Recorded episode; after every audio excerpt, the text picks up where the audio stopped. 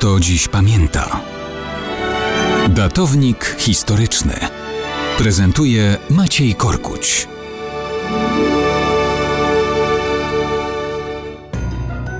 Wielu zapewne pamięta, że dzisiaj mamy pierwszy dzień wiosny. Polską tradycją było świętowanie tego momentu w roku poprzez palenie słomianej kukły zwanej Marzanną i wrzucanie jej do rzeki, aby popłynęła z nurtem. Nieco świeższą tradycją było świętowanie wiosny przez uczniów poprzez ucieczki ze szkolnych lekcji, co nazywano Dniem Wagarowicza.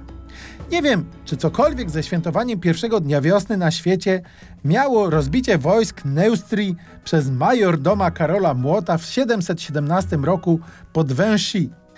Nie wiem też, czy pierwszy dzień wiosny w 1421 roku w jakikolwiek sposób wpłynął na zwycięstwo Francuzów i Szkotów nad Anglikami w bitwie pod Bourget. Ale rozumiem, że Wenecja mogła przypadkowo uczcić wiosnę poprzez wystawienie budzącego do dzisiaj respekt również w Warszawie i Szczecinie konnego pomnika condottiera Bartolomeo Colleoniego. Miało to miejsce 21 marca 1496 roku. Wykonanie kopii tej rzeźby w Szczecinie na początku XX wieku, ani jej odlewu stojącego dzisiaj na dziedzińcu Warszawskiej Akademii Sztuk Pięknych w pierwszy dzień wiosny jakoś nie utrafiły.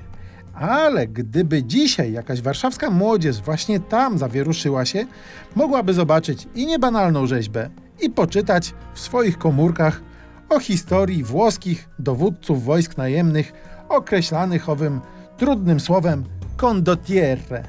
Jeśli nie, mogliby ci uczniowie wrócić do bitew z 717 roku albo 1421.